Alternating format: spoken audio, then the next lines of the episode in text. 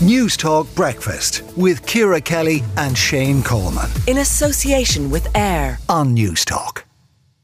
Now we're joined by Richard Bruton, chairperson of the Fine Gael Parliamentary Party. Uh, Richard, you're joining us to talk housing, but just before we get to that, I, I don't. I, I, think you were listening uh, to what Gerry Carroll was saying here, a warmongering president that we uh, should protest against. I, I'm guessing you disagree. I, profoundly disagree. I mean, I think Joe Biden is a, a, a, massive step forward in terms of the international approach that the US has taken, much more committed to multilateral approaches to trying to, to cultivate consensus on issues. So, you know, he has been a great president. He's a great friend of Ireland. He has Irish roots, uh, and he, he, his contribution, like that of many before him, to the peace process has to be acknowledged. Okay, let's talk uh, housing. Uh, a number of issues which we want to talk to you about. Uh, 65,000 new residential units tied up within planning appeals, judicial reviews, and strategic housing development processes. That's according to new data. A couple of decisions actually coming through in the last couple of days, a couple of key decisions uh, for developments in North Dublin, which had been opposed by a number of uh, local uh, deputies. and then there's that issue as well of the underspend in the Department of Housing we want to talk to you about. Actually, c- can we deal with the underspend in the Department of Housing, um, uh, that's going to be seized on by the opposition as saying, look, it's it's all very well putting a budget in place, but if the Department of Housing isn't spending a billion euro earmarked for housing over a two year period, then something is very much awry and amiss. Yeah, but you will notice that the period that they're referring to uh, spans COVID. Uh, it runs from 2020 to 2022. Those three years were ones where you had sites closed, a huge disruption as a result of the Ukraine war, supply shortages, construction cost problems, uh, and more recently interest rate rises. So, you know, clearly plans set ahead of, of all of those impacts uh, will have to be adjusted, and you'd expect some um, shortfall in spending.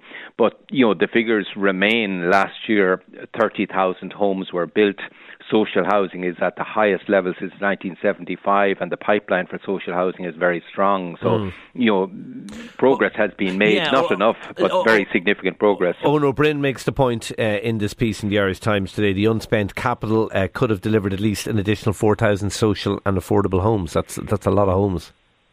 Well, that's a bit Fawlty Towers. Like he fails to acknowledge that sites were closed during this period. Uh, you know, you could not deliver programs at a time when you know the COVID restrictions were in place. That's the reality, uh, and I, I think you know it is uh, sort of illustrative of the approach that the opposition takes.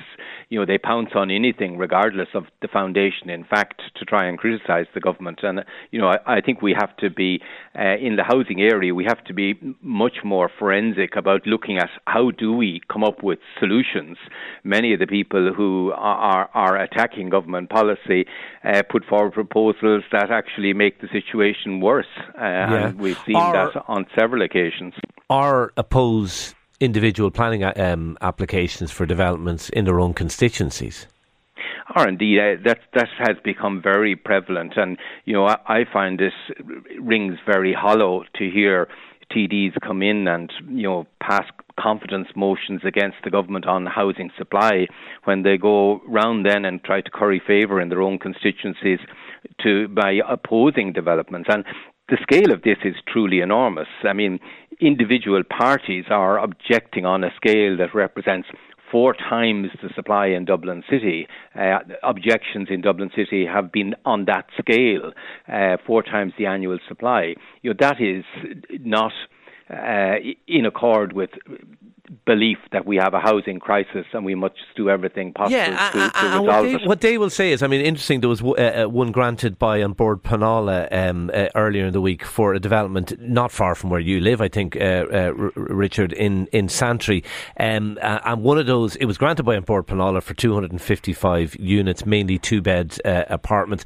One of those who was opposing is the former Soc Dem leader uh, Roisin Shortall. Now, her argument was, look, she's the right to oppose um, she doesn't think are good enough. And she was saying, you know, there should be more. It was too high the development. There should be more three bedroom uh, apartments. Like TDs surely have the right to look for better developments there are certainly occasions when an application uh, is questionable, but we have an independent process with a board which was established in a way that it should not be subject to political interference. That was the whole point of it.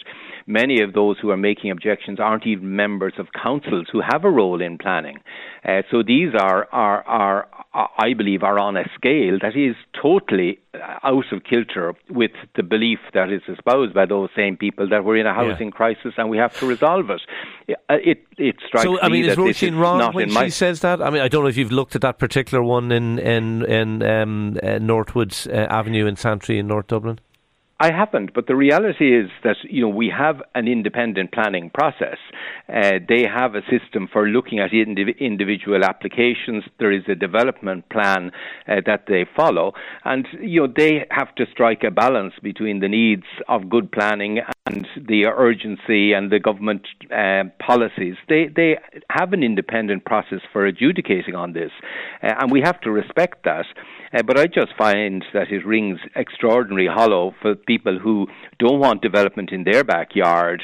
Uh, then arraigning the government and saying we should, you know, vote out a government because it isn't delivering enough housing supply.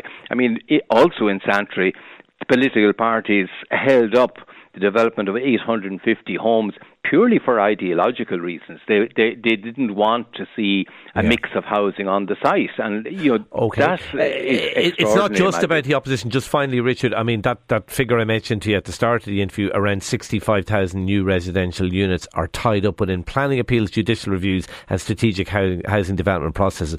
Like you guys are in government, you you need to sort out the planning system. Oh, absolutely. And I think, you know, there, there are two issues. Supply is the key here, and there are two issues. One, you know, we have to recognize that there are 70,000 homes with planning uh, permission, which are not moving forward to commencement. And the government is focused on that, has several measures in place, um, you know, from the Land Development Agency to activate those. And the second is to implement, you know, reforms in the planning law that make it easier uh, to move those 65,000 uh, planning applications through the system.